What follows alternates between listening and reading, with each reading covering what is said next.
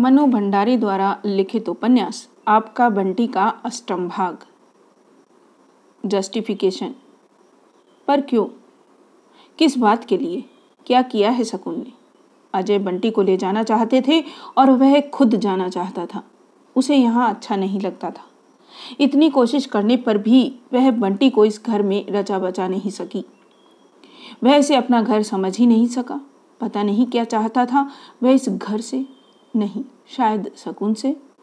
अजय ने भी न जाने क्या चाहा था उससे। वह नहीं दे पाई तो अजय उसकी ज़िंदगी से निकल गया। अब बंटी भी कुछ चाहता था। पता नहीं, बंटी ही चाहता था या कि अजय ही बंटी में उतर कर नए सिरे से फिर वही चाहने लगा था, जो तब वह उसे नहीं दे पाई थी। नहीं, यह उसका भ्रम है। अजय उससे कुछ नहीं चाहता। वह अपनी भरी पूरी ज़िंदगी जी रहा है। उसने शकुन को काट दिया है। शायद कोई कसक भी बाकी नहीं है। पर जब शकुन ने अपने जीवन को भरा पूरा करना चाहा, अजय की कसक को भी धो पहुँचना चाहा तो बंटी सब लोग केवल उससे चाहते ही हैं और वह उनकी चाहनाओं को पूरी करे, यही एकमात्र रास्ता है उसके लिए। बस वह कुछ न चाहे। जहाँ चाहती है, वहीं गलत क्यों हो जाती है? ऐसा अनुचित, असंभव भी तो उसने कुछ नहीं चाहा। एक सहज ज़िंदगी जिसमें रहकर वह कम से कम यह तो महसूस कर सके कि वह ज़िंदा है। केवल सूरज डूब उग कर ही उसे रात होने और बीतने का एहसास न कराए। उसके अतिरिक्त भी कुछ हो। कितनी सहज स्वाभाविक इच्छाएँ थी उसकी। फिर भी सब गलत। केवल इसलिए कि वे उसकी थी। जहाँ जस्टिफिकेशन है, समझ लो वहाँ गिल्ट है। आदमी अपने गिल्ट को जस्टिफाई न करे तो शायद कभी किसी संदर्भ में यह डॉक्टर ने ही कहा था, कहा होगा। शकुन को लग रहा है, उसके मन में इस समय कुछ नहीं है, न गिल्ट, न जस्टिफिकेशन कुछ है तो सिर्फ़ दुख कि बंटी चला गया, कि बंटी एक दिन भी वहाँ खुश नहीं रहेगा, न उस घर में, न हॉस्टल में। बिना शकुन के वह कहीं खुश रह ही नहीं सकता। और इन दिनों तो शकुन के साथ भी। वह समझ ही नहीं सका कि शकुन से बदला लेते लेते कितना बड़ा बदला उसने अपने आप से ले लिया है। शकुन को कष्ट देने के लिए कितना बड़ा कष्ट उसने अपने आप को दे डाला है। वह नहीं समझ सका, पर शकुन तो सब समझ रही थी। फिर भी वह चुप रही। क्या वह यह नहीं महसूस करने लगी थी कि बंटी अब उसके जीवन की सहज गति में एक रुकावट बन गया है? जिस नई ज़िंदगी की शुरुआत का सारा आयोजन उसने कर डाला, वह शुरू होकर भी जैसे शुरू नहीं हो पा रही है कि बंटी उसमें जब तब दरार डाल देता है। कन्फेशंस नहीं, उसे कुछ कन्फेंस नहीं करना। आदमी शायद कन्फेंस इसलिए नहीं करता कि दूसरों की नज़रों में गुनहगार बनकर अपनी नज़रों में बेगुनाह हो जाए। वह अपने गुनाहों को स्वीकार नहीं करता। बड़ी निरीहता के साथ उन्हें दूसरों के कंधे पर डालकर स्वयं उनसे मुक्त हो जाता है। पर शकुन को ऐसा कुछ नहीं करना। वह कर ही नहीं सकती। बंटी उसके जीवन का अभिन्न अंश है। उसका अपना अंश। उसके जाने का दुख भी उसका अपना है और उसे भेजकर यदि उसने कुछ गलत किया तो वह गलती भी उतनी ही उसकी अपनी है। इस सबको न वह किसी के साथ शेयर कर सकती है, न किसी और के कंधों पर डालकर उस सबसे मुक्त हो सकती है। अहम और गुस्से से भरे भरे शकुन की लाई हुई चीज़ों को बिना देखे, बिना छुए, एक और सरका देने, उमड़ते आंसुओं को भीतर ही भीतर रोक कर सूखी आँखों से मोटर में बैठकर विदा हो जाने की व्यथा, बंटी से कहीं ज़्यादा शकुन की अपनी व्यथा है, और ऐसी व्यथा जिसे कोई भी बांट नहीं सकता। आज भी नहीं, आगे भी नहीं। कार लौट आई। उसमें से डॉक्टर अमी और जोत उतरे तो उसे एक बार फिर नए सिरे से धक्का सा लगा। तो बंटी चला गया और साथ ही ख्याल आया कि इतनी देर से वह ऊपर से चाहे कुछ भी सोचती रही हो। भीतर ही भीतर तो लगातार जाने कैसे कैसे चित्र बनते बिगड़ते रहे हैं। यहाँ के परिचित माहौल और शकुन की उपस्थिति में थमा हुआ आवेग स्टेशन के अपरिचित माहौल में फूट पड़ा है। मैं नहीं जाऊँगा। मैं मम्मी के पास जाऊँगा, मम्मी के पास ही रहूँगा। अजय का कातर हो आया चेहरा। डॉक्टर का असमंजस जोत से चिपक कर खड़ा डरा सहमा बंटी। मम्मी गाड़ी से उतर कर वह उससे लिपट गया है। दोनों की आँखों में आँसू। गलती हुई। बेपर्क की दीवार है। उस समय जल्दी जल्दी में चाय नहीं पी सके। जल्दी से चाय पिलवा दो तो मैं जाऊँ। I am already late. बस। गाड़ी भी आधा घंटे लेट थी और मम्मी मैंने बंटी को कह दिया है कि वह मुझे चिट्ठी ज़रूर लिखेगा। मिस्टर बत्रा को भी कह दिया है कि जाते ही चिट्ठी लिख देंगे और सारी बात यानी जो भी जैसा भी होगा लिख देंगे। और और सब चुप। दो प्यालों में चाय ढल गई और दो गिलासों में दूध। बंटी की कुर्सी खाली है। पापा, हमारा ज्योमेट्री बॉक्स एकदम बेकार हो गया। हमें नया चाहिए। कल ही हमारा टेस्ट है। आप ड्राइवर के हाथ मंगवा लीजिए। जो तो रमी, आज भी अपनी ज़रूरतों के लिए डॉक्टर से ही कहते हैं, बंटी होता तो वहाँ बंटी किससे कहेगा? सर्दी तो खत्म हो ही गई। दस पंद्रह दिनों में तो पसीने से नहाने का मौसम आ जाएगा। स्टेशन पर तो आज ही बकायदा गर्मी लग रही थी। गाड़ियों में इतनी भीड़, क्यों जाती है पापा? रोज रोज जाने वाले इतने आदमी कहाँ से आ जाते हैं? गाड़ी लेट थी, स्टेशन पर गर्मी थी। स्टेशन पर भीड़ थी, सब कुछ था। बस जैसे नहीं था तो बंटी, जैसे सब उसके आसपास से कतरा कर निकल रहे हैं। कोई उसके पास नहीं पहुँच रहा या कि पहुँचना ही नहीं चाहता। आज चाय कैसी है?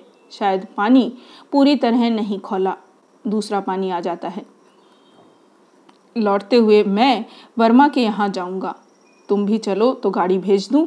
देख आएँगे, तीन चार दिन से जा नहीं पाया। शकुन ने डॉक्टर की ओर देखा, फिर धीरे से बोली, आज रहने दो। अच्छा डॉक्टर मुड़ गए। पापा हमारे लिए भी कोई चीज़ अच्छी सी। सायस ढंग से बोले हुए ये अनायास वाक्य जैसे सबने तय कर लिया है कि कोई भी उस विषय पर कुछ नहीं बोलेगा, और ये वाक्य उस तक पहुंचकर भी नहीं पहुँच रहे हैं। सेतु नहीं बन रहे हैं। सेतु, बंटी सेतु नहीं बन सका। इसलिए शायद उसे भी कट जाना पड़ा। डॉक्टर चले गए, अम्मी और जोत पढ़ने बैठ गए। सब कुछ कितना सहज स्वाभाविक हो गया। कहीं कुछ नहीं, जैसे एक अनावश्यक प्रसंग था, ऊपर से थोपा हुआ। उसे एक न एक दिन समाप्त होना ही था। सब लोग जैसे इसी दिन की प्रतीक्षा कर रहे थे। वह भी, सचमुच वह भी कहीं चाहने ही तो नहीं लगी थी। उसे खुद लगने लगा था कि वह एक अनावश्यक तत्व, शायद वह हो ही गया था, शायद ऐसा ही होता है। यह बच्चा किसका है? बंसीलाल की बहू खुखर फुसर करके पूछ रही थी। इनके पहले वाले आदमी का बच्चा दबा दबा सा जवाब। दहेज में यही लेकर आई हैं। खीखी खीखी और उस हँसी ने उसे भीतर तक तिल मिला दिया था, यह बच्चा। ओह हाँ क्या नाम है बेटे तुम्हारा? वर्मा का बुलंद प्रश्न। अरूप बत्रा। उतना ही बुलंद जवाब। सवाल और जवाब दोनों ही में तो कुछ था न चाहते हुए। टालते हुए भी ध्यान एक क्षण को उस ओर गया था।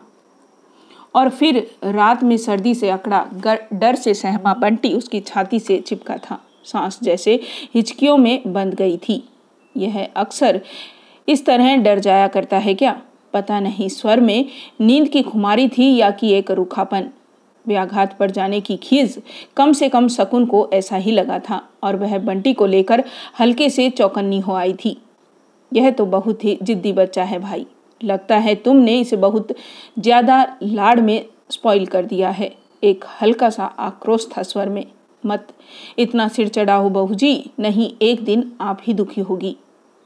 एक सी ही तो बातें थी। पर अर्थ बदल गए थे, क्योंकि शायद संदर्भ बदल गए थे। और तब पहले दिन का वह चौकन्नापन अनायास ही एक हल्की सी अपराध भावना में बदल गया। जैसे जिद बंटी ने की, नहीं की, उसने खुद ही की है। एक गलत और अनुचित जिद, पता नहीं, मन का भाव शायद चेहरे पर अंकित हो जाता है। डॉक्टर के कंधे पर हाथ रखकर पूछा बुरा मान गई। उसने झूठ बोला था। साथ ही लगा था कि अब पता नहीं कितनी बार उसे झूठ बोलना पड़ेगा। डॉक्टर मुस्कुरा रहे थे। मानो बंटी ने जो कुछ किया, उसने कतई परेशान नहीं किया है उन्हें। वह भी मुस्कुराई। मानो उसने डॉक्टर की बात का बिल्कुल बुरा नहीं माना है। असली बात पर नकाब डालने का सिलसिला उसी दिन से शुरू हुआ था।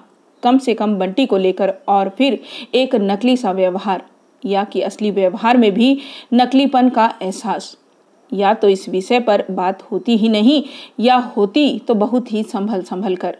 पर बंटी था कि हर दिन एक नया हंगामा, कुछ भी होता और मन ही मन शकुन अपने को सफ़ाई देने के लिए तैयार करती थी। पर डॉक्टर देख जानकर भी चुप रह जाते तो उनकी चुप्पी, बंटी की जिद बंटी के हंगामे से भी ज़्यादा बड़ा बोझ बनकर शकुन के मन पर छा जाती। अपनी हर समस्या, अपने हर बोझ को बड़े निर्द्वंद भाव से डॉक्टर के कंधों पर डालकर निश्चित हो जाने वाली शकुन के मन में एक कोना उभर आया था, जिसकी बात वही घुमड़ती रहती थी और शकुन थोड़ी सी भयभीत रहती थी कि कहीं यहाँ की बात बाहर न आ जाए। साथ ही आशंकित भी थी कि कहीं यह कोना अपनी सीमा तोड़कर फैलना शुरू कर दे और फिर फैलता ही चला जाए, फैलता ही चला जाए। वह जानती थी कि ये कोने जब होते हैं तो कितने पैने होते हैं। कैसे इनसे सब कुछ करता चलता है। विश्वास, सद्भावना, अपनत्व। सारी की सारी ज़िंदगी बढ़ जाती है खंडों में। टुकड़ों में कि इसके बाद एक पूरी ज़िंदगी जीना नहीं, वह अब और उस सबसे गुजरना भी नहीं चाहती। बड़ी से बड़ी कीमत भी चुकानी होगी तो चुका देगी। कीमत चुका देगी और लग रहा है कि वह जैसे एकदम खाली और खोखली हो गई है। मम्मी, हमें ग्रामर समझा दो। लेटे लेटे ही शकुन ने पास खड़ी जोत को देखा। स्वर में कैसा आग्रह है, याचना जैसा। हमेशा क्या वह इसी तरह कुछ कहती मांगती है? कभी ध्यान ही नहीं गया। अब शायद नए सिरे से अम्मी और जोत से परिचित होना पड़ेगा। अभी तक तो ये लोग भी बंटी के साथ इस तरह जुड़े हुए थे कि कभी अलगाव महसूस ही नहीं हुआ। बंटी के साथ साथ इन दोनों का काम भी होता ही चलता था। अब देखो तो जोत, अम्मी क्या कर रहा है? उसे भी यहीं बुला लो, दोनों यहीं पढ़ो अम्मी, जोत दौड़ती हुई चली गई। बंटी को उसने कभी इस कमरे में बैठकर नहीं पढ़ाया। वह कभी आता भी नहीं था। जाने कैसा एक सहमा सहमा सा उसे मन में अपना घर कर गया था। आज उस कमरे में जाते हुए वह सहम रही है। वह मेज, वह कोना, मम्मी, मैंने चार सम्स कर लिए, पांचवा कर रहा हूँ कुल दस करने हैं। बस होमवर्क खत्म होमवर्क फिनिश दोनों बच्चे अपना अपना काम कर बैठ गए तो ख्याल आया कि बिना बंटी के वह इन लोगों को उसी तरह प्यार कर सकेगी जैसे बंटी को करती थी। इन्हें उतना ही अपना समझ सकेगी, शायद नहीं। मीरा भी बंटी के लिए ऐसी ही सोचेगी। वह भी उससे कभी जुड़ा हुआ महसूस नहीं करेगी। उसे कभी अपने बच्चे की तरह प्यार नहीं करेगी। एकाएक शकुन ने कॉपी पर झुके हुए अम्मी को खींचकर अपनी गोद में भर लिया। उसके दोनों गालों पर प्यार किया। अम्मी सकपका सा गया और फिर अलग हो गया। जोत अजीब सी नज़रों से देखने लगी। ऐसा करने पर बंटी कभी उसके गले में बाहें डाल दिया करता था। अक्सर वह उसकी गोद में लेटकर ही पाठ याद किया करता था। ज़ोर ज़ोर से बोलकर और जब तक बंटी पढ़ता था, शकुन कुछ नहीं कर सकती थी। समय के साथ सब कुछ कैसे बह जाता है। अजय का पत्र बीच में पड़ा था। शकुन और डॉक्टर आमने सामने बैठे थे। दोनों के बीच एक मौन घिराया था, एक तनावपूर्ण मौन। कम से कम शकुन को ऐसा ही लगा था। अजय ने बहुत संयत ढंग से लिखा था कि लिखा ही नहीं, एक तरह से आग्रह किया था कि अब बंटी को वह अपने पास ही रखना चाहता है। फिर भी इस विषय में उन दोनों की राय के बिना वह कुछ नहीं करेगा। डॉक्टर ने पत्र पढ़ लिया था और चुप हो गए थे और शकुन के मन में हज़ार हज़ार बातें एक साथ आ जा रही थी। वह बंटी को भेज दे और अपने घर के इस तनाव से मुक्त हो जाए। वह बंटी को क्यों भेजे? अजय किस अधिकार से उसे अपने साथ रखना चाहते हैं? उसने शादी कर ली है, इसलिए उसका बंटी पर से अधिकार समाप्त हो जाता है। तो अजय ने भी तो शादी कर ली है। डॉक्टर जान ले कि इस घर के लिए बंटी अनावश्यक हो, फालतू हो पर कोई है, एक ऐसा भी घर है, जहाँ बंटी की आवश्यकता है, बंटी की प्रतीक्षा है। जहाँ बंटी एक जिद्दी अब नॉर्मल बच्चों जैसा हो सकता है, पर हाँ कि अजय का शकुन से चाहे कोई संबंध न रहा हो, पर बंटी से उसका संबंध है, आत्मीयता का, अपनत्व का, रक्त का। अब बंटी को लेकर वह इतना अपराधी महसूस नहीं करेगी। डॉक्टर चाहे तब भी वह नहीं भेजेगी। शकुन के साथ उन्हें बंटी को भी स्वीकार करना ही होगा। बंटी उसके साथ था और हमेशा रहेगा। बातें हैं कि एक के बाद एक फिसलती चली जा रही हैं। तुमने कुछ कहा नहीं, पत्र पढ़कर, और शकुन ने बहुत ही भेदती सी नज़रों से डॉक्टर को देखा, मानो उसे केवल शब्दों पर ही विश्वास नहीं करना है। उन्हें ही अंतिम नहीं मानना है। उसके भीतर छिपे अर्थों को भी देखना है। वह भीतर ही भीतर कहीं बहुत चौकन्नी हो आई। असमंजस और द्विधा में लिपटे डॉक्टर चुप, और वह चुप्पी ही हज़ार हज़ार अर्थ प्रकट करने लगी। बताओ ना क्या जवाब दूँ अजय को? शकुन को जैसे जवाब चाहिए ही। वह भी डॉक्टर से ही। मैं मिस्टर बत्रा को बिल्कुल नहीं जानता। उन्होंने यह क्यों लिखा है, यह भी नहीं समझ सका। क्या जवाब हो सकता है इसका? मैं क्या बताऊँ? वही तटस्थ था, वही उपेक्षा। बोलकर भी चुप रहना, क्या इसी को नहीं कहते? शकुन क्या जानती नहीं कि डॉक्टर इसी तरह चुप रहेंगे? पर क्यों? क्यों? अभी चाची अम्मा लिखे कि अम्मी को शुरू से मैंने पाला है। उसे मेरे पास भेज दो तो तुम जवाब नहीं दोगे? कुछ नहीं बताओगे? आवेश से जैसे उसका स्वर कांपने लगा। यह बात बिल्कुल दूसरी होगी। डॉक्टर का स्वर कभी भी कहीं से भी विचलित क्यों नहीं होता? कैसी अवस्था है? कौन सा विश्वास है यह अपने ऊपर जो कहीं भी डिगने नहीं देता? डॉक्टर के सधाव के सामने शकुन जैसे और ज़्यादा ज़्यादा बिखरा महसूस कर रही है। बात दूसरी नहीं है। बस यह कहो कि बच्चा दूसरा है। अमी तुम्हारा बच्चा है। तुम उसके बारे में निर्णय ले सकते हो। बंटी तुम्हारा, शकुन और डॉक्टर की दोनों हथेलियाँ शकुन के कंधों पर आ टिकी बात बीच में ही टूट गई। शकुन एक टक डॉक्टर का चेहरा देखती रही। क्या था डॉक्टर के स्वर में? डॉक्टर के चेहरे में कि मन का आवेग जैसे अपने आप ही धीरे धीरे उतरने लगा।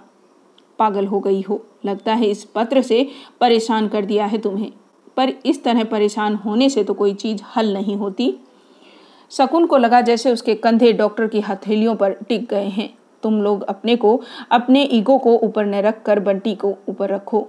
आई I मीन mean, उसकी दृष्टि से सारी बात सोचो तो ज़्यादा सही होगा। वही सधा हुआ स्वर सुलझी हुई दृष्टि, संशय और संदेह के उभरे हुए सारे कांटे जैसे उलट कर उसे ही बेधने लगे। उसका अपना कुंठित मन बातों को, व्यक्तियों को कभी सही रूप में नहीं ले सकेगा। तुमसे कुछ नहीं होगा। मैं ही बंटी को अपने साथ लंबी ड्राइव पर ले जाऊँगा। बहुत प्यार से विश्वास में लेकर उससे पूछूँगा, उसकी मन स्थिति जानने की कोशिश करूँगा। क्यों? वह यहाँ एडजस्ट नहीं कर पा रहा है। क्या बताऊँ? शकुन, मुझे समय नहीं मिलता। यह सब डॉक्टर कह रहे हैं। एक बार भी यह नहीं कहा कि तुम्हें मुझ पर विश्वास हो तो मैं बंटी को ले आऊँ। एक बार भी क्या इनको यह ख्याल नहीं आता कि बंटी को लेकर वह डॉक्टर की ओर से उतनी आश्वस्त नहीं हो पाती, कोशिश करके भी नहीं हो पाती कि वह इस प्रसंग को लेकर अपने और डॉक्टर के बीच में एक हल्की नामालूम सी दरार महसूस करने लगी और हमेशा आशंकित रहती है कि वह दरार धीरे धीरे कहीं खाई न बन जाए। फिर एक और खाई। मैं तुम्हें भी नहीं ले जाऊँगा। समझी? जवाब उसके बाद हो जाएगा। ओके? और एक बार ज़ोर से उसके कंधे थपथपा कर उन्होंने हाथ हटा दिए। उनके इस अतिरिक्त विश्वास के सामने शकुन का विश्वास मन जैसे हार गया। वह अपनी ही नज़रों में बहुत अपराधी हो उठी। अपराधी और छोटी, क्यों वह चीज़ों को गलत रूप में लेती है? क्यों नहीं सही ढंग से देख पाती? पर शायद चीज़ें ही गलत थी और इसलिए देखने का हर सही ढंग भी घूम फिर कर आखिर में गलत ही हो जाया करता था। शकुन जानती थी कि अजय घर नहीं आएगा। पर डॉक्टर का घर आने के लिए आग्रह करने स्टेशन तक जाना उसे अच्छा लगा। लेकिन जब अजय ने चार बजे आने को कहा तो डॉक्टर ने बताया कि वह उस समय तक मीटिंग में रहेगा। शायद वह चाहते हों कि यह बात शकुन और अजय आपस में ही तय करें। कि डॉक्टर एक बाहरी आदमी की तरह क्यों रहे? डॉक्टर की उस समय अनुपस्थिति रहने की बात उसे कहीं अच्छी लगी थी और बुरी भी। उसे खुद नहीं मालूम कि उसे कैसा लगा था। पता नहीं उसे क्या हो गया है कि एक ही बात एक ही समय में उसे अच्छी भी लगती है और बुरी भी। शायद कुछ और भी लगता है। हर बात कितने कितने स्तरों पर चलती है उसके मन में। वह खुद कुछ नहीं समझ पाती। हर बात उसके लिए जैसे एक पहेली बन जाती है। और फिर वह खुद अपने लिए एक पहेली बन जाती है। डॉक्टर कैसे एक ही स्तर पर जी लेते हैं? एक सुलझी हुई सहज ज़िंदगी। उसे डॉक्टर से ईर्ष्या भी होती है। डॉक्टर पर गुस्सा भी आता है। क्यों नहीं वह शकुन के मन में होने वाले द्वंद्वों को समझ पाते? उसके हर पहलू, हर स्तर को देख पाते। पर क्या वह उन सबको देख समझ पाती है? या कि कोई भी उसे समझ पाएगा? टुकड़ों में बटी यह ज़िंदगी और हर टुकड़ा जैसे अलग ढंग से सोचता है, अलग ढंग से धड़कता है। अजय चार बजे घर आ रहा है। यह बात उसे अच्छी भी लग रही है और बुरी भी। मन में कहीं एक संतोष है, एक इच्छा है कि एक बार अजय को अपना सुख, अपना वैभव ही दिखा दे। एक कचोट है कि बंटी ने पत्र लिखकर उन सारे सुखों के अस्तित्व को धूल में मिला दिया। अब सब कुछ कितना बेमानी हो उठेगा। साथ ही एक आशा भी है कि आवेश में आकर बंटी ने लिख चाहे जो कुछ दिया हो, वह जाएगा नहीं। वह यहाँ रोए या तूफ़ान मचाए। शकुन से चाहे कितना ही कटा कटा फिरे, पर शकुन के बिना वह कहीं नहीं रह सकता। एक रात को वह सर्किट हाउस रह नहीं सका था। अब हमेशा रह सकेगा। बच्चों का गुस्सा, बच्चों का मान, बच्चों का अहम कितना छोटा और कितना निरीही होता है, सब कुछ फिर बंटी जो छाया की तरह चिपक कर रहा है उसके साथ। अकेला तो मैं कभी जा ही नहीं सकता। इस वाक्य को जैसे वह पकड़े बैठी है। भूल ही गई कि इसके बीच से नौ दस महीने का समय बीत चुका है। परिवर्तनों से भरा हुआ समय। दिन भर शकुन तैयारी करती रही थी। हर चीज़ लगदग और मन ही मन अपने को साधती भी रही थी कि इस बार बहुत सहज होकर ही वह अजय से मिलेगी। इस असहज प्रसंग को वह अपने व्यवहार से इतना सहज बना देगी कि अजय खाली हाथ लौटे तो भी कचोट लेकर न लौटे यहाँ का सब कुछ देखकर बंटी को ले जाने की बात उन्हें खुद बेतुकी सी लगे कि वे खुद आश्वस्त हो जाएँ। पत्र भी तो उसने बहुत सहज ढंग से ही लिखा था, पर चाय की मेज पर घिर आए मौन के नीचे उसकी सहजता अपने आप ही गलने लगी मेज पर ढेरों चीज़ें फैली पड़ी थी। उसने खुद सब कुछ बड़े जतन से बनाया, सजाया था, पर अजय का ध्यान उधर नहीं था। एक बार उसने अम्मी और जोत से ज़रूर बात की थी। प्यार से ही कुछ कहा, पूछा और फिर नज़र बंटी के चेहरे पर टिक गई और बस फिर वहीं टिकी रही। तब नए सिरे से उसका अपना ध्यान बंटी की ओर गया। वह उसे देखने लगे, अपनी नज़रों से नहीं, जैसे अजय की नज़रों से, और भीतर सब कुछ गड़बड़ाने लगा। कितने दिनों बाद अजय और शकुन आमने सामने एक कमरे में बैठे हुए हैं। घर के एक कमरे में कमरा बहुत कोसी है, पर मन शायद उतना कोजी नहीं है। कम से कम शकुन को ऐसा ही लगने लगा है, एक घबराहट इम्तिहान में बैठने के पहले जैसी। बंटी के बारे में कुछ सोचा, शकुन की नज़रें अजय के चेहरे पर टिक गई। किसी भी तरह का कोई तनाव नहीं है वहाँ। प्रश्न भी ऐसा कि कोई जिद और दुराग्रह नहीं। बस जैसे साथ बैठकर सोचने की बात ही हो। तो आज भी ऐसा कुछ है जिस पर साथ बैठकर सोचा जाए। और क्षणांश को फिर जैसे नए सिरे से लगा कि वे साथ बैठे हैं। यह सही है कि बंटी को अब मैं अपने साथ ही रखना चाहता हूँ। फिर भी यह निर्णय मैं अकेला नहीं ले सकता। मेरा मतलब पर इस समय तो बंटी वैसे भी नहीं जा सकता। अगले महीने उसकी परीक्षाएँ हैं। एक साल खराब नहीं हो जाएगा। अजय कुछ इस नज़र से देखने लगा, मानो पूछ रहा हो, बस, यही आपत्ति है। तो शकुन को लगा जैसे उससे गलती हो गई। आपत्ति उसे कही और से शुरू करनी थी। वह जैसे अगली बात सोचने लगी। कलकत्ते में सेशन जनवरी से शुरू होता और अप्रैल तक एडमिशन हो जाते हैं। मेरा परिचय है। नए लोगों के बीच यह बहुत सहम जाता है। यूँ भी इस उम्र में ही कुछ इंट्रोवर्ट होता जा रहा है, मुझे लगता है। सो तो मैंने भी देखा। सवेरे बिल्कुल बोला ही नहीं। अभी भी एकदम सहमा हुआ, चुपचाप, और अजय खुद चुप हो गया। जैसे कहीं गहरी चिंता में पड़ गया हो, जैसे कहीं से दुखी हो आया हो। शकुन का वार जैसे पलट कर उसी पर आ गया, और अनायास ही मन के भीतर की परतें और एक एक परत पर उठने वाली अनेक अनेक बातें कुल बुलाने लगी। मन हुआ कि कहे, यह एक तलाकशुदा माँ बाप का बच्चा है, इसलिए कहीं अब नॉर्मल है। कि वहाँ जाकर ही इसे कौन परिचित मिल जाएगा? कहने भर को तुम चाहे इसके पापा हो, पर कितना जानते हो तुम इसे और कितना जानता है यह तुम्हें। तुम इसके कपड़ों को देखो तो पहचान सकते हो। जानते हो इसके कितने नंबर का जूता आता है। अगर बंटी राज़ी हो जाए और मैं इसे अभी अपने साथ ले जाऊँ तो तुम्हें कोई ऐतराज होगा? बार बार आना ज़रा। मुझे कोई ऐतराज नहीं होगा। सच पूछो तो मैं खुद अब यही चाहने लगी थी कि इसे तुम्हारे पास ही भेज दूँ। बहुत रख लिया। अब कम से कम मैं अपनी ज़िंदगी जीऊँ। एक परत पर उभरा और उससे भी भीतर ही परत पर उभरा। अच्छा है। तुम्हारे और मीरा के बीच में भी दरार पड़े। हर दिन एक परेशानी, हर दिन एक तूफ़ान। पर ऊपर उसने बहुत संयत ढंग से केवल इतना ही कहा, आप बंटी से ही पूछ लीजिए, हम लोग अपनी अपनी इच्छाएँ क्यों थोपें उस पर? और उसे खुद ही लगा कि कहने वाली और सोचने वाली शकुन एक ही है। बंटी आया तो उसने जैसे अपने को कटघरे में खड़ा पाया, फैसले की प्रतीक्षा करते हुए, जाऊँगा, ज़रूर जाऊँगा। और कमरे का सारा सामान झूलते हुए पर्दे, झिलमिलाता झाड़, फानूस सब एकाएक धूमिल हो उठे। चारों ओर बिखरा वैभव जैसे एक बिंदु में सिमट आया मन में कुछ बुरी सुलगने लगा। मन हुआ कि हाथ पकड़कर बंटी को भीतर ले जाए और कहे कि बैठकर पढ़ो या एकदम निकाल दे कि जाओ, अभी जाओ। पर नहीं वह कुछ नहीं कर सकती। यहाँ आने के बाद से ही वह बंटी पर धीरे धीरे अधिकार खोती रही है। आज तो चाहकर भी वह कुछ नहीं कर सकती। या कि वह कुछ भी क्यों कहे? अजय अकेले बंटी को लेकर घूमने निकला तो ख्याल आया उस दिन डॉक्टर अकेले बंटी को लेकर लंबी ड्राइव पर जाने वाले थे उसे समझाने और समझाने के लिए। प्यार से उसके मन में एक नया विश्वास जगाने, एक अपनापन।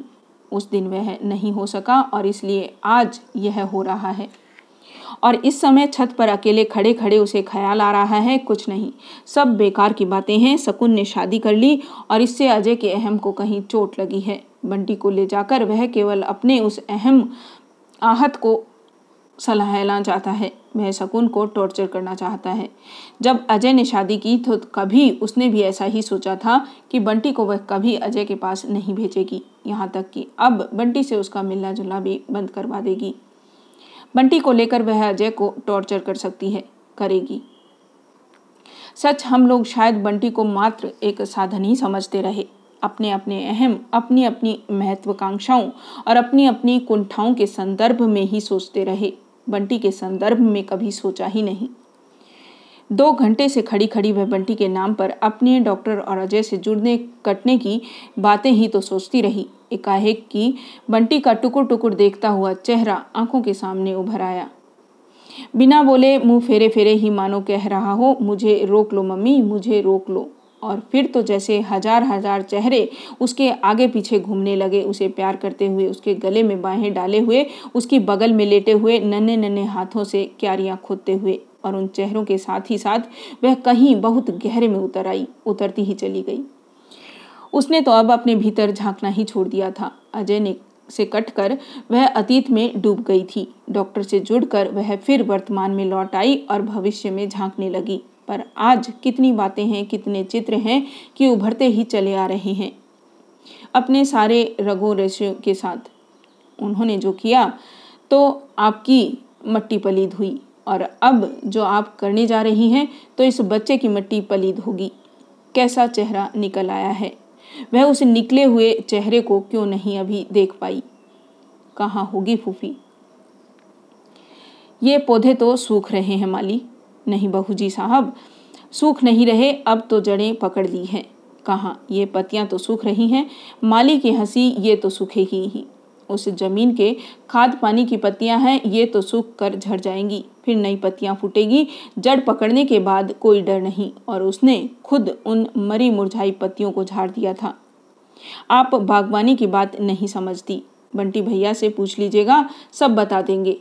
बड़ी कम उम्र में सब सीख लिया है हमारे भैया ने। एक ही बात, इतने इतने अर्थ भी लपेटे रह सकती है अपने में।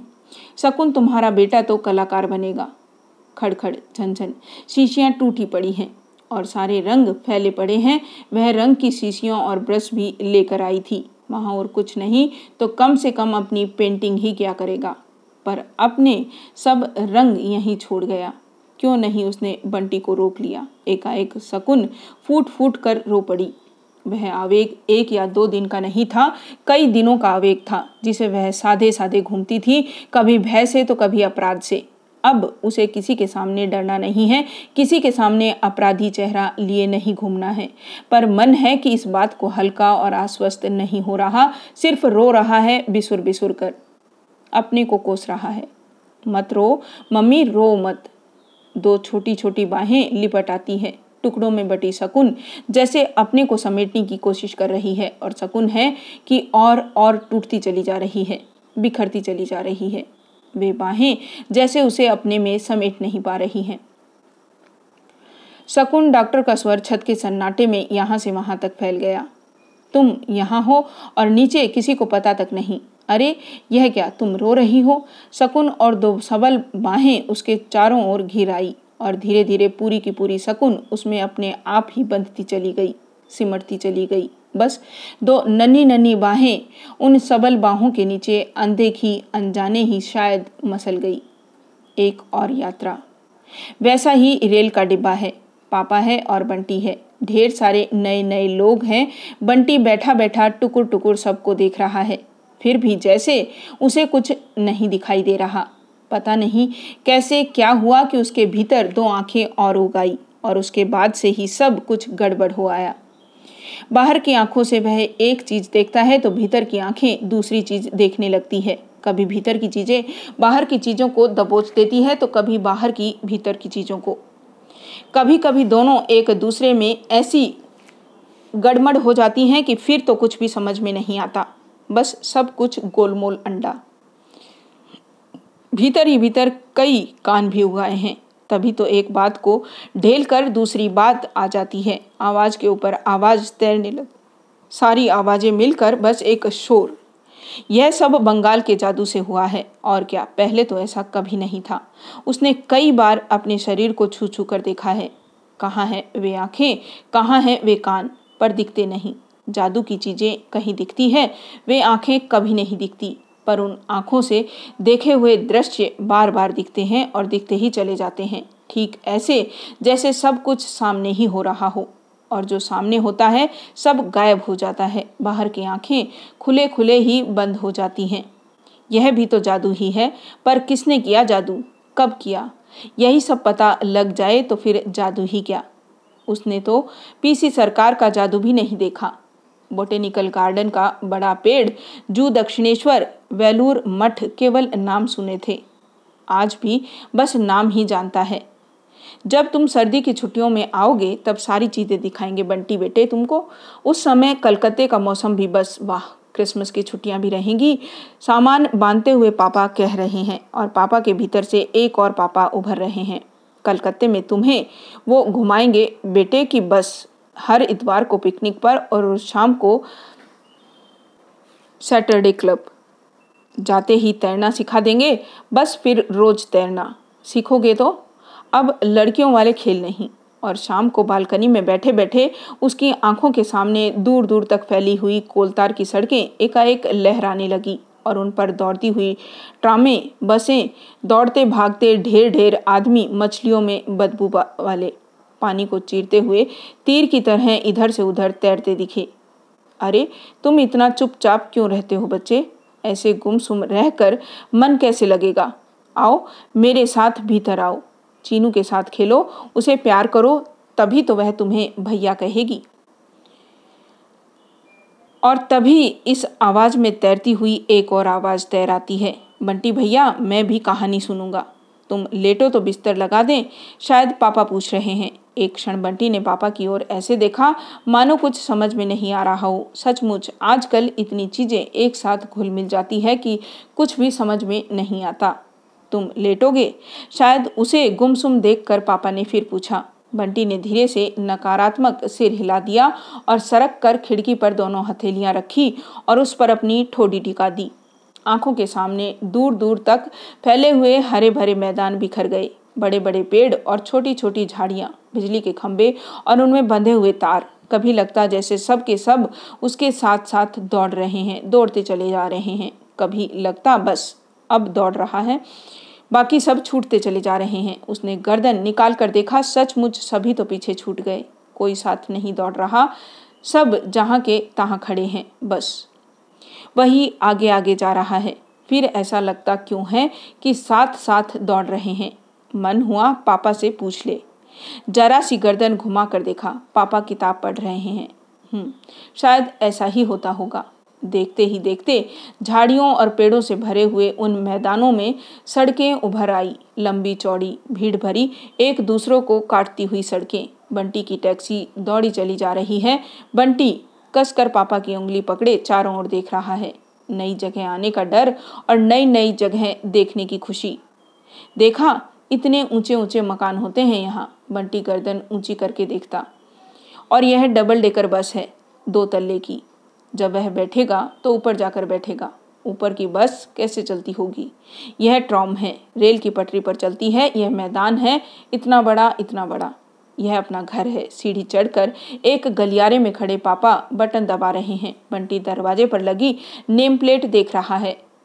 इस समय उसके और पापा के अलावा वहाँ कोई नहीं है। फिर भी उसने पापा की उंगली पकड़ रखी है, उतनी ही कसकर।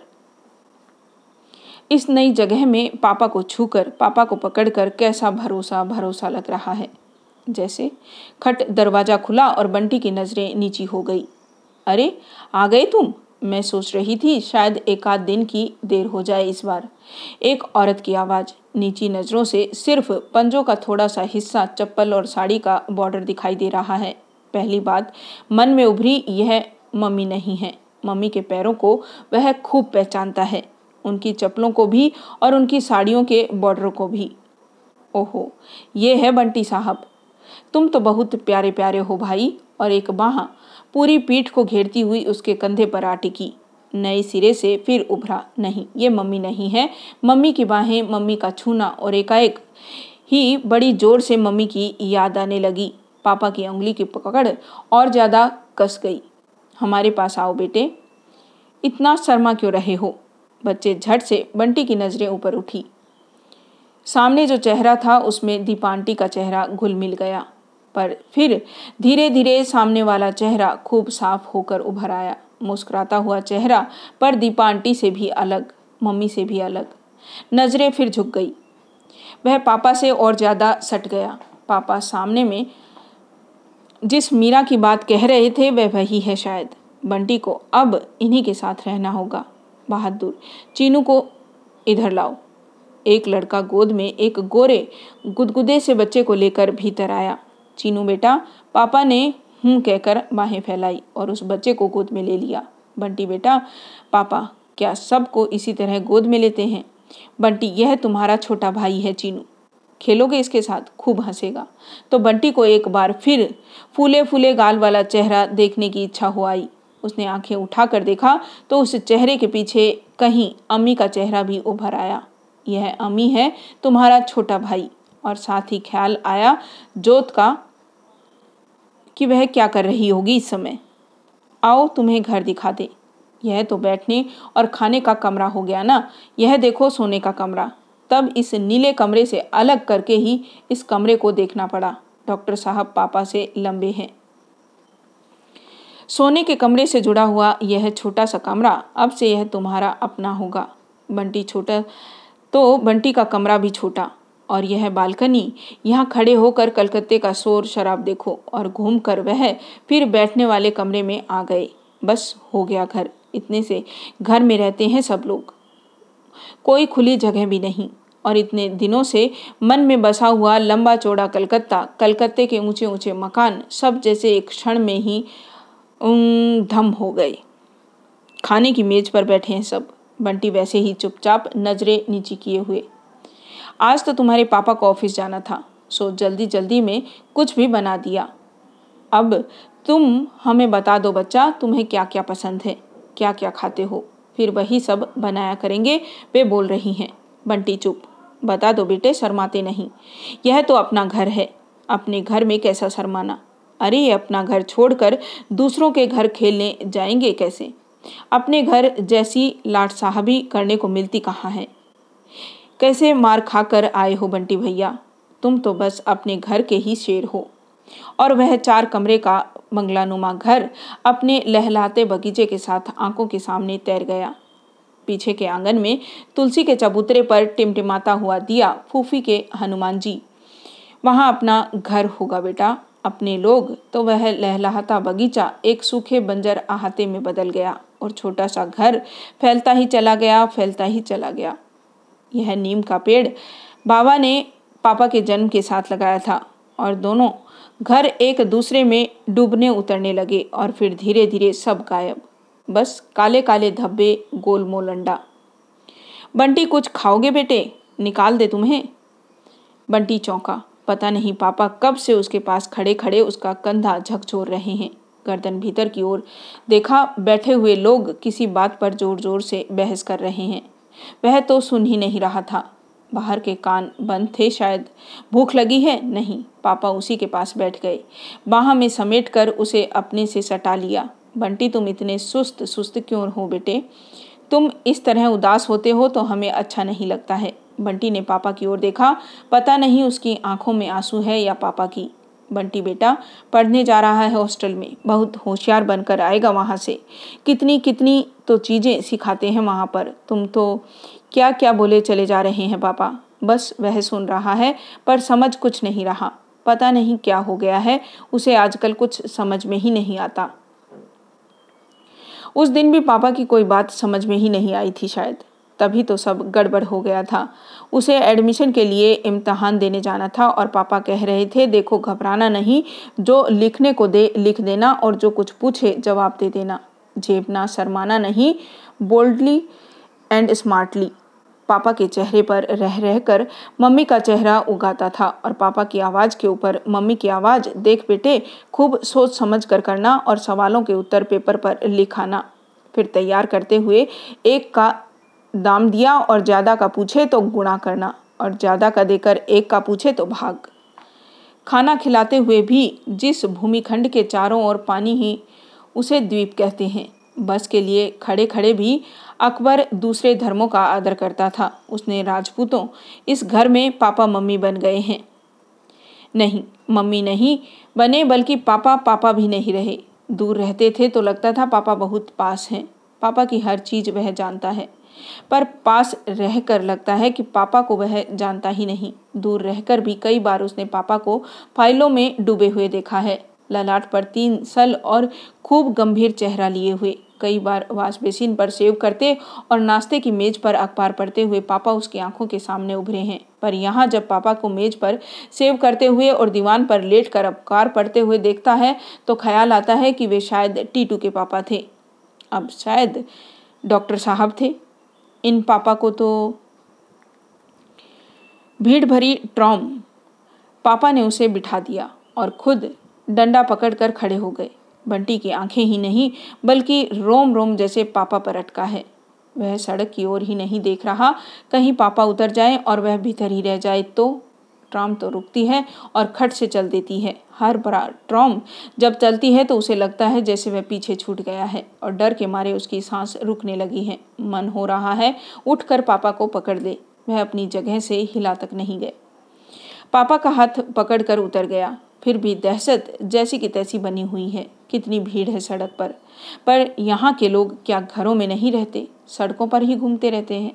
पापा को कसकर पकड़े रहने के बावजूद बराबर यही भय बना हुआ है कि पापा का हाथ छूट गया कि वह इस भीड़ में खो जाएगा। इतने नए नए चेहरे नए नए लोगों की भीड़, इतने सारे लोगों में पापा को ढूंढा जा सकता है। उसने पापा का कोट देखा। वह तो पापा के कपड़ों को भी नहीं पहचानता। हल्के सलेटी पर काले रंग का चारखाना। उसने कोट से गहरी पहचान कर ली। हरी बत्ती हो गई। चलो, याद रखना, लाल बत्ती पर कभी सड़क मत पार करना। वह उंगली पकड़े पकड़े ही सड़क पार कर रहा है। वह देखो, वह रहा तुम्हारा स्कूल। पता नहीं पापा किधर इशारा कर रहे हैं। बंटी के सामने तो अपना स्कूल तैर गया। आज कौन सा दिन है? शायद बुधवार। इस समय ज्योग्राफी की क्लास हो रही होगी। कौन पाठ पढ़ा रहे होंगे? सर, महाराष्ट्र, बंगाल। वह तो बंगाल में ही घूम रहा है। देखो बेटे, डरना नहीं। अंग्रेज़ी बोल लोगे ना? खूब सोच कर लिखना। सर पूछ रहे हैं what's your name dear Arup Batra Bunty को लग रहा है जैसे उसकी आवाज़ काँप रही है। You have come with your father Bunty सिर्फ़ धीरे से सिर हिला देता है। व्हाट्स योर फादर बंटी एक क्षण सर की तरफ़ देखता और फिर नीचे देखने लगता है। समझ ही नहीं आता कि क्या कहे। टेल मी अरूप पर जवाब तो नहीं आता, उसे मालूम ही नहीं। माई मम्मी इज़ प्रिंसिपल जाने कैसे उसके मुँह से निकल जाता है और कहने के साथ ही वह खुद रुआसा हो आता है। सर हंस रहे हैं। बंटी को लग रहा है कि सर और ज़्यादा हंसे तो वह रो देगा। कागज़ पेंसिल देकर सर ने उसे बिठा दिया। Write a story in your own words any story you like Bunty के सामने ढेर सारी कहानियाँ तैर रही हैं। मम्मी की कहानियाँ, फूफी की कहानियाँ, पर उन सबको कैसे लिखा जा सकता है? वह तो जवाब ही नहीं दे सका। सर ने क्या समझा होगा पापा क्या कहेंगे? सामने फैले कागज़ पर आँसू टपक पड़ते हैं। शाम को वकील चाचा को आया देखकर एकाएक इच्छा हुई कि दौड़कर उनके बाह में झूम जाए। जैसे पहले झूम जाया करता था, पर अपनी जगह से हिला तक नहीं गया। बस एक बार चाचा की तरफ़ देखा और नज़रें ज़मीन में गड़ गई। अरे, यह क्या बंटी चुपचाप खड़ा है? देखो, मैं तो तुमसे मिलने आया हूँ। चाचा ने पास आकर उसे गोद में उठा लिया और फिर जाने क्यों एक टक उसका चेहरा ही देखते रहे। चाचा की गोद में आकर बंटी को लगा जैसे चाचा अकेली नहीं आए। चाचा के साथ बंटी का अपना पुराना घर भी आ गया है। बंटी की मम्मी भी आ गई है और तभी ख्याल आया, जैसे पहले चाचा आते थे तो पापा की खबर ला कर देते थे, पापा की भेजी हुई चीज़ें ला कर देते थे। अब उसने बड़ी उम्मीद से चाचा की ओर देखा। अरे वकील चाचा, आप वे भीतर से आ गए। क्या हुआ? दे आया टेस्ट? हो गया एडमिशन। चाचा ने बंटी को एकदम अपने से सटाकर बिठा लिया। पर उसका मन हो रहा है, उठकर वहाँ से भाग जाए। नज़रें हैं कि ज़मीन में धसती चली जा रही हैं। कहाँ हुआ एडमिशन कुछ किया ही नहीं। शायद नर्वस हो गया था कि वे बोल रही हैं और तभी कहीं से उभर कर आया। फूफी, आज हलवा बनाओ। बंटी बेटा बेटा सेकंड आया है तीनों सेक्शन में। लगता है वहाँ के स्टैंडर्ड और यहाँ के स्टैंडर्ड में बहुत फ़र्क है। ये तो बताते थे कि हमेशा क्लास में पता नहीं अंग्रेज़ी की वजह से हो। वे ही बोले जा रही हैं और चाचा चुप हैं। चाचा चुप रहे और कोई और बोले मतलब कुछ गड़बड़ है। बंटी का मन हो रहा है कि कहीं चला जाए। इस स्कूल में तो थोड़ी जान पहचान भी थी। अब आप ही इनसे बात करिए चाचा, मेरी बात तो ये सुनते ही नहीं। यूँ भी मेरा बोलना। बंटी को लग रहा है कि चाचा की नज़रें जैसे उसी पर गड़ी हुई हैं। मैंने इतना समझाया कि देखो, अभी मत लाओ। पहले इसके एग्ज़ाम्स होने दो। छुट्टियों में ला कर यहाँ रखना। यदि हिल जाए, उसका मन लग जाए तो यहाँ भर्ती करा देना। वरना बच्चों के साथ भी तो कितनी जाती है। पर इनको तो जैसे झक सवार हो गई। रात रात भर नींद नहीं आती थी। चाचा क्यों नहीं बोल रहे? पता नहीं वहाँ से भेज भी कैसे दिया इस तरह। मैं तो बाबा और कस कर चीनू को उन्होंने छाती से लगा लिया। चाचा शायद बोलेंगे ही नहीं। बंटी झटके से उठा और बाहर बालकनी में आ गया। किसी ने उसे रोका नहीं, किसी ने उसे बुलाया भी नहीं। वह पापा से कहेगा कि पापा उसे वापस मम्मी के पास भेज दे। वह यहाँ रहेगा भी नहीं, यहाँ पढ़ेगा भी नहीं, वह अपने स्कूल में ही पढ़ेगा। पर बाहर के ढेर ढेर शोर में जैसे उसका अपना सोचना भी दब गया। धुआँ उड़ाती हुई बसों का शोर ट्रामों की टन टन मोटरों की पीपी, आदमियों का शोर, शाम का अखबार, बेचने वालों का शोर तरह तरह की चीज़ें बेचने वालों का शोर, कितना शोर हो रहा है चारों ओर। अरे, यह तो स्टेशन आ गया। थोड़ी देर नीचे उतरोगे बेटे? पापा पूछ रहे हैं। बंटी ने सिर हिला दिया, पर पापा उतर गए तो लगा जैसे वह अकेला छूट गया है। नज़रें पापा के साथ लगी लगी चलने लगी। पापा हाथ में दाने लिए चले जा रहे हैं। लो, खाओ। सामने समोसे और नमकीन सेब रखे हैं। बंटी खाने लगा। मिर्च तो नहीं लग रही है ना? बंटी ने सिर हिला दिया। पानी दिया तो पी लिया। सीटी, हरी झंडी फिर सीटी। गाड़ी धीरे धीरे सरकने लगी। प्लेटफार्म प्लेटफार्म की सारी भीड़ सारा शोर पीछे छूटता चला गया। पापा फिर उसके पास आकर बैठ गए। उनका एक हाथ उसके कंधे पर आ टिका है। अब बिल्कुल डरने की बात नहीं है बेटा। वहाँ कोई इम्तहान नहीं होगा। मैंने सारी लिखा पढ़ी कर ली है। बस अब तो सीधे क्लास में। पता नहीं कितनी बार पापा यह बात कह चुके हैं और हर बार मन ही मन उसने दोहराया है my father is divisional manager पापा की एक एक बात उसने रट ली है। पर हो सका। बंटी ने खिड़की पर ठोड़ी टिका दी और बाहर को तो कुछ भी नहीं दिखाई दे रहा। शायद भीतर की आँखें खुल गई हैं। अपने पास लेटा कर पापा समझा रहे हैं, यहाँ नहीं हुआ तो कोई बात नहीं। मैंने हॉस्टल के लिए चिट्ठी लिख दी है। बंटी बहुत हिम्मत जुटा रहा है कि कह दे कि वह हॉस्टल नहीं जाना चाहता। रात भर वह जो सोचता रहा, सब कह दे, पर कुछ भी तो नहीं कहा जाता। हॉस्टल में तुम्हें अच्छा लगेगा। तुम्हारी उम्र के बच्चों को तो हॉस्टल में ही रखना चाहिए। अपने बराबरी के बच्चों के साथ पढ़ो, उन्हीं के साथ खेलो, उन्हीं के साथ रहो। वहाँ तुम्हें अच्छा लगेगा बंटी। वहाँ जोत है, अम्मी है, उनका साथ रहेगा। यहाँ अकेला अकेला कितना बोर होता है। प्रिंसिपल मेरे दोस्त हैं। लोकल गार्जियन रहेंगे, इतवार को अपने घर ले जाएँगे। उन्हें पापा ही समझना। तैरता हुआ डॉक्टर जोशी का चेहरा सामने से निकल गया। तू इन्हें पापा क्यों नहीं कहता रे? हॉस्टल की कितनी बातें पापा बता रहे हैं। बंटी दिमाग पर बहुत ज़ोर लगाता है, फिर भी हॉस्टल की कोई तस्वीर उसके सामने नहीं उभरती। पहले पापा जब कलकत्ते की बातें बताया करते थे तो कलकत्ते की कितनी तस्वीरें उभरती थी उसके मन में। एक एक जगह की अनेक अनेक तस्वीरें। बंटी, तुम अपनी बनाई हुई तस्वीरें नहीं लाए बेटे? मीरा जानती हो, यह बहुत बढ़िया पेंटिंग करता है। वकील चाचा को बनाकर देगा कि नहीं एक? तुम हॉबी के तरह बागवानी ले सकते हो, पेंटिंग ले सकते हो। कलकत्ते में तो बागवानी के लिए कोई गुंजाइश ही नहीं है। सारा शौक ही मर जाएगा हॉस्टल में तो। हॉबी, तस्वीरें, बागवानी, कलकत्ता हॉस्टल सब एक दूसरे पर चलते चले जा रहे हैं। एक दूसरे से घुलते जा रहे हैं। पापा और भी जाने क्या क्या बताते, समझाते रहे, दुलारते और थपकते रहे। और जब उसने आँखें मूंद ली तो उठकर अपने कमरे में चले गए। नींद में उसने देखा भी कि वह पापा की उंगली पकड़े पकड़े स्कूल से निकल रहा है और पापा डांट रहे हैं, गुस्सा हो रहे हैं। जोड़ बाकी के मामले से सवाल तक नहीं आए। सारे समय उंगली पकड़े पकड़े रहते हो, चिपकू कहीं के। तभी तो किसी के सामने बोला नहीं जाता। या तो लड़कियों की तरह रोगे शर्माओगे, या उन्होंने उंगली छुड़ाकर उसे अलग कर दिया है। अलग होते ही बंटी जैसे भीड़ में खो गया है। बदहवास सा वह चारों ओर देख रहा है। दौड़ दौड़ कर लोगों को पकड़ रहा है, पर जिसे भी पकड़ता है, वही धीरे से हाथ छुड़ाकर आगे चला जाता है। नए नए चेहरे नए नए लोग नई नई जगह। वह ज़ोर से चीख पड़ा, पापा, बंटी बेटा, बंटी, किसी ने जैसे उसे गोद में उठा लिया है। उसका नाम कौन जानता है? चेहरा नहीं दिख रहा, सिर्फ़ आवाज़। डर गए बेटा, सपना देखा था। देखो मैं, पापा। वह आँखें फाड़ फाड़ कर देख रहा है। सामने पापा का चेहरा दिखाई देता है। यह क्या? वह रो रहा है? नहीं, उसकी आँखों में नहीं, पापा की आँखों में आँसू है शायद। पापा ने उसे फिर से सुला दिया। कमरे में फिर से अंधेरा हो गया है। सिर्फ़ आवाज़ें तैर रही हैं। अंधेरे की आवाज़ें भी कितनी अलग तरह की होती है। क्या हाल हो गया है बच्चे का? कितना सहमा सहमा डरा डरा रहता है। कैसे नहीं भेजूँ इसे हॉस्टल? जब सबसे कट कर रहेगा, तब अपने बराबरी के बच्चों के बीच में ही रहेगा, तभी नॉर्मल होगा। हो खर्चा जैसा भी हो, जो भी हो। आप मेरी बात ठीक ढंग से समझ ही नहीं रहे हैं। ठीक है, मैं अब इस बारे में कुछ बोलूँगी ही नहीं, और फिर आवाज़ें भी अंधेरे में डूब जाती हैं।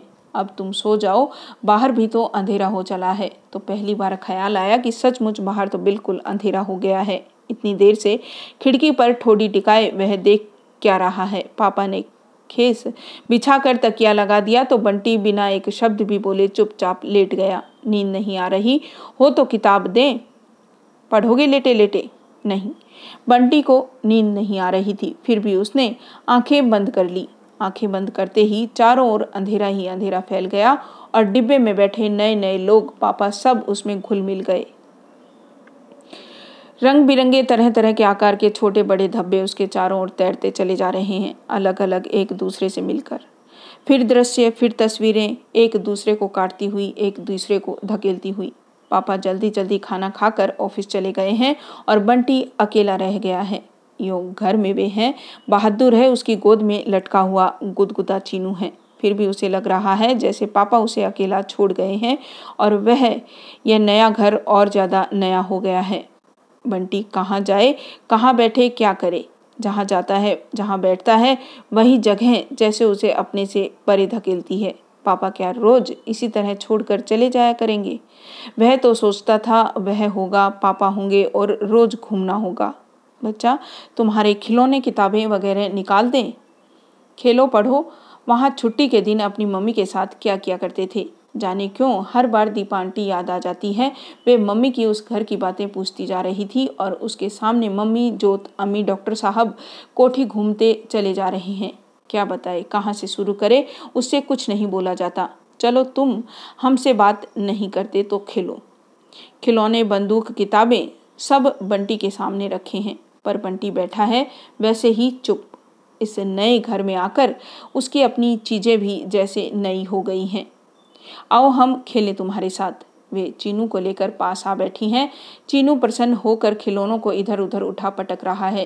ख्याल आया, वह अम्मी को अपने खिलौने भी नहीं लेने देता था। चाबी की मोटर जू करती हुई निकल गई। फ्लाइंग प्लेट लाल पीली रोशनी दिखा दिखा कर घूम रही है। चीनू किलकारी मार रहा है। चीनू देख, वो गिरा। चीनू देख, और चीनू के साथ साथ वे भी हंस रही है। एक एक खिलौना चीनू को चला चला कर दिखा रही हैं। बंटी बालकनी में खड़ा है। सामने की भीड़ भाड़ शोर शराबे में डूबा हुआ। ढेर ढेर आवाज़ें हैं, पर कुछ समझ में नहीं आ रहा है। ढेर ढेर शक्लें हैं, पर कोई पहचानने में नहीं आ रहा। और सबके ऊपर है यह बात कि पापा शाम को आएँगे। शाम को पापा आए हैं। कैसे रहे बंटी? क्या किया सारे दिन बेटे? जवाब दे। वे रही हैं। सारे समय बालकनी में बैठा रहा। बिल्कुल नहीं बोलता। मैं तो खेलने भी बैठी, पर सच मुझे तो तरस आने लगा। और इस चीनू को देखो, पाँच बजे से ही आँखें फाड़ फाड़ कर चारों तरफ़ ऐसे देखता है जैसे कुछ ढूंढ रहा है। बस तुम्हें ढूंढता है। यह तो अब तुम्हें बहुत मिस करने लगा है। उन्होंने चीनू को पापा की गोद में लाद दिया। वह हंस रहा है। पापा के बाल नोच रहा है। ले, भैया के गाल नोच। पापा ने चीनू को बंटी की ओर मोड़ दिया तो चीनू बंटी के गाल नोचने लगा। लो प्यार करो इसे इससे खेलो इससे दोस्ती करो बेटे। तो बंटी ने अंगुलियाँ उसके गुदगुदे गालों पर फिरा दी चीनू ने पापा की गोद में खड़े होकर पापा के कान पकड़ लिए। चीनू हंस रहा है। वे हंस रही हैं, यह तुम्हारे कान खींच कर तुम्हें ठीक करेगा। पापा भी हंस रहे हैं। बंटी चुपचाप उठकर बालकनी में चला गया। जगमगाती बत्तियाँ, लाल, नीली, पीली, नीलायन लाइट्स। रात में कैसे सड़क बिल्कुल बदली हुई लग रही है। चीज़ें इतनी बदल कैसे जाती हैं? फिर वही प्रश्न, अकेले में डरोगे तो नहीं, सो जाओगे ना? बंटी का मन हो रहा है कि कह दे, वह बहुत बहुत डरेगा। इस घर में तो वह अकेला सो ही नहीं सकता। वहाँ तो फिर भी अम्मी और जोत थे। यहाँ तो वह सारे दिन भी एक तरह से डरता ही रहा है। पता नहीं कैसा कैसा डर। अरे बंटी, अपना बहादुर बच्चा है, कोई लड़की है जो डरेगा। न हो तो बहादुर भी यहीं सो जाएगा। क्यों बच्चा, ठीक है ना? और बीच का दरवाज़ा खुला रहेगा बेटे, हम लोग तो इधर हैं ही। वे और पापा ही बोले चले जा रहे हैं, बंटी तो कुछ बोल ही नहीं पाता। सो जाओगे ना? बंटी ने एक बार पापा की ओर देखा। पापा के साथ उनका चेहरा भी था और बंटी ने धीरे से कह दिया हाँ बहादुर तो पढ़ते ही सो गया, पर बंटी जैसे कंबल के नीचे भी काँप रहा है। अपने अपने पलंग पर सोते हुए अम्मी और जोत उस कमरे से आया हुआ रोशनी का टुकड़ा, बातों के टुकड़े सबको जैसे पकड़ने की कोशिश कर रहा है। खट, उधर की बत्ती बंद हो गई तो जैसे हाथ से वह रोशनी का टुकड़ा भी फिसल गया। जोत और अम्मी के पलंग भी जैसे कहीं अंधेरे में डूब से गए। सिर्फ़ आवाज़ें और फिर बंटी जैसे बिल्कुल अकेला हो गया।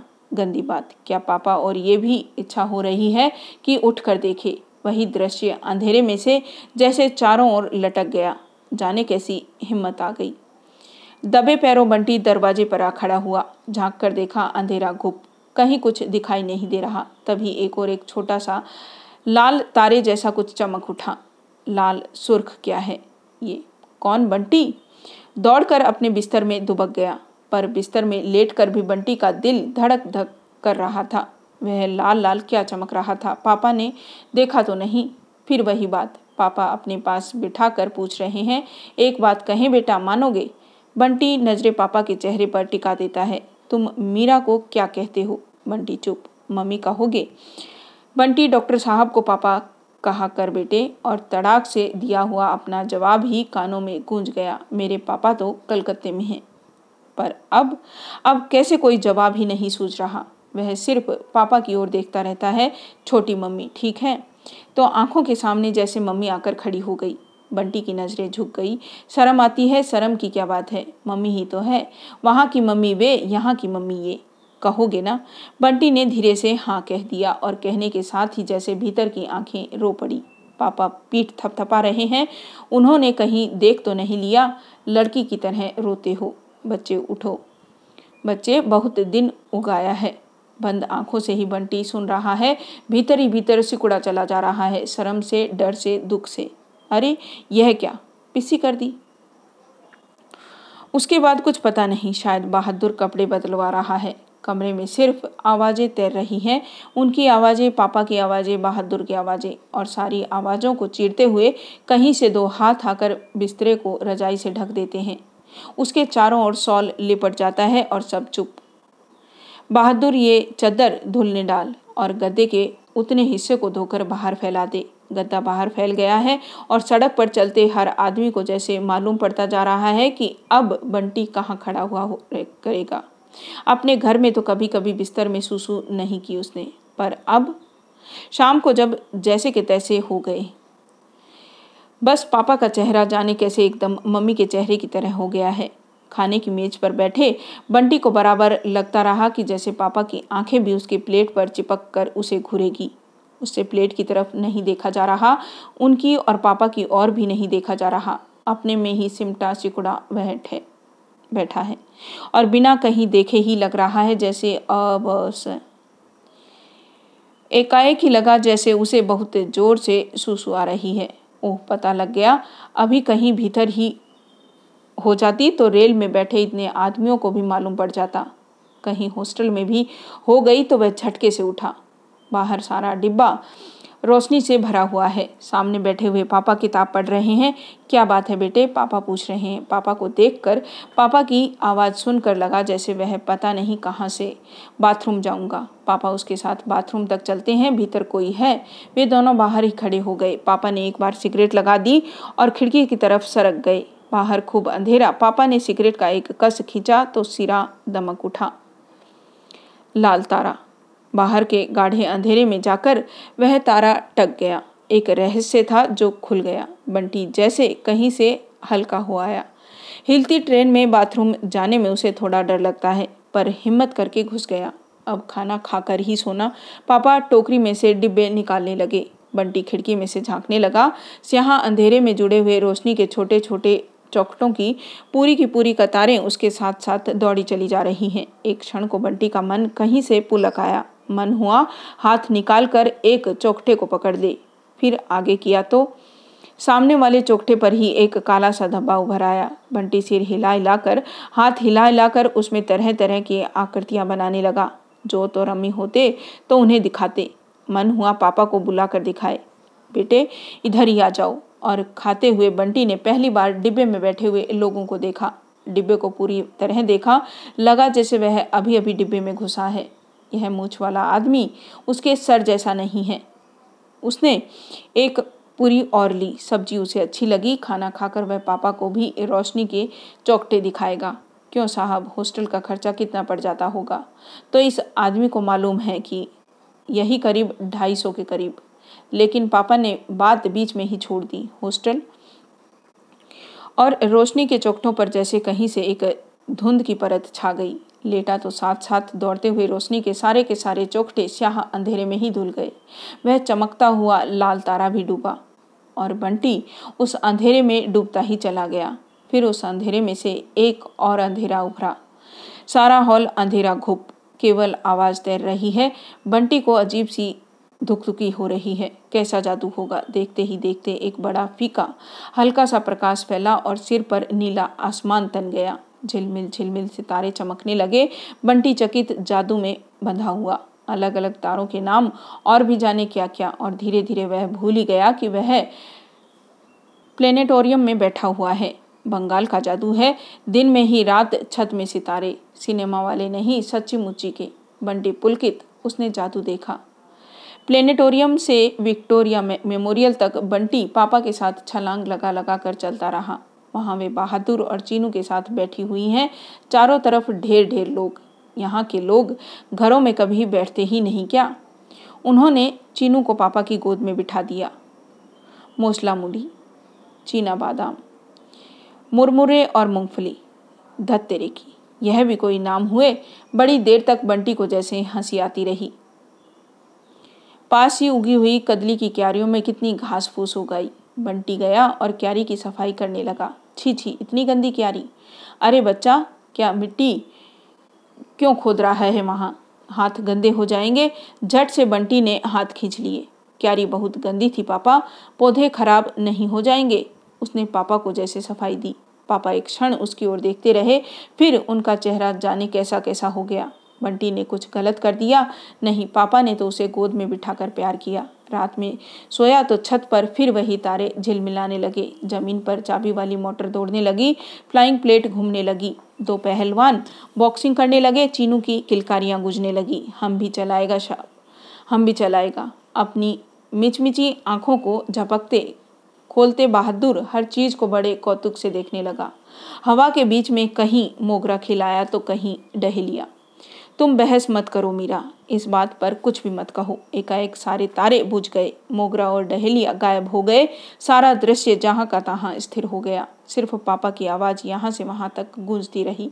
गुस्से से भरी हुई आवाज़। मुझे किसी और स्कूल में कोशिश नहीं करनी। मुझे उसे हॉस्टल ही भेजना है। यहाँ घर में रखने के लिए मैं उसे नहीं लाया हूँ। मैं क्या जानता नहीं कि इस घर में और फिर बातों के टुकड़े टुकड़े अब नॉर्मल महीना कैसे चलेगा? तुम्हारी जिद, मेरा तो कुछ कहना ही गलत है। और फिर केवल आवाज़ें बिना शब्दों की आवाज़ें, कभी ज़ोर ज़ोर की, कभी दबी दबी, फुसफुसाती हुई, और फिर सन्नाटा। तो पापा उसे सचमुच हॉस्टल भेज देंगे। हॉस्टल भेजने के लिए ही यहाँ लाए हैं। सन्नाटा और ज़्यादा गहरा हो गया। बंटी ने अपने दोनों पैर सिकोड़ कर पेट से सटा लिए और दोनों हथेलियों को जांघों के बीच दबोच कर अपने को पूरी तरह समेट लिया। न्यू मार्केट की भीड़ भाड़ चहल पहल बाज़ार नहीं जैसे कोई प्रदर्शनी हो। पापा के हाथ में लिस्ट और चीज़ें खरीदी जा रही हैं। बंडल है कि बढ़ते ही जा रहे हैं। बंटी कभी दर्जी के यहाँ खड़ा नाप दे रहा है, कभी जूते वालों के यहाँ जूते पहन कर देख रहा है। एक साइज़ बड़ा ही दो, बच्चों को बढ़ते देर नहीं लगती।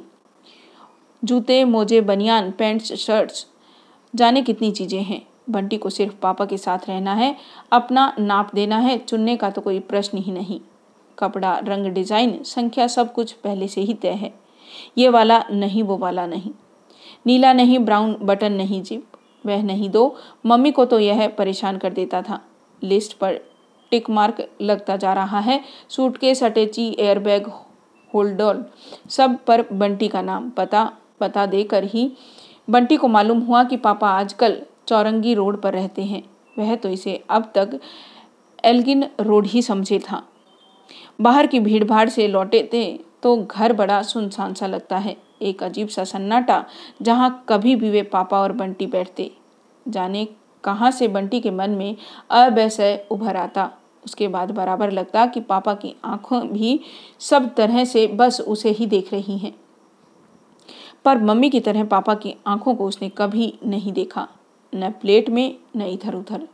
मम्मी की आँखों को देखे भी कितने दिन हो गए। बंटी की सारी चीज़ों पर नाम टक गए। आज रात को टांग दूँगी। आज रात को ज़रूर टांग देना। इट इज़ अ मस्ट मुझे मालूम है। और रात में बंटी बाथरूम जाने के लिए उठा तो देखा अपने चारों ओर ढेर सारे कपड़े फैलाए।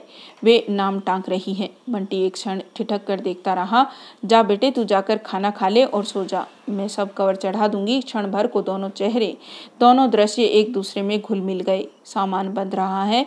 सबके पुराने कपड़े उसके खिलौने, बक्सा सब अलग अलग करके रख दिए गए हैं। बंटी चुपचाप बैठा सब देख रहा है और कहीं उभर रहा है ये सब खिलौने। इस टोकरी में जमा दो बंसी लाल, ये सब बंटी की पसंद के खिलौने हैं। बंदूक नहीं आ रही तो हाथ में ले जाएगा।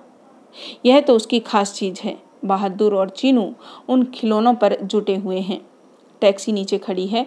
बहादुर सामान उतार रहा है। सारा नया नया सामान उसका नाम न हो तो वह इनमें से एक भी चीज़ को पहचान भी न पाए। वे नीचे खड़ी हैं। बहादुर चीनू को लिए खड़ा है। पापा पीछे सामान जमा रहे हैं। प्यार करवा कर और नमस्ते कर कर बंटी टैक्सी में बैठ गया। जाने कैसे मम्मी का चेहरा रह रह कर उनके चेहरे पर चिपक जाता है। पूरा का पूरा दृश्य किसी और दृश्य के साथ खुल मिल जाता है। और कभी वे मम्मी बन जाती हैं, कभी वे वे रह जाती हैं।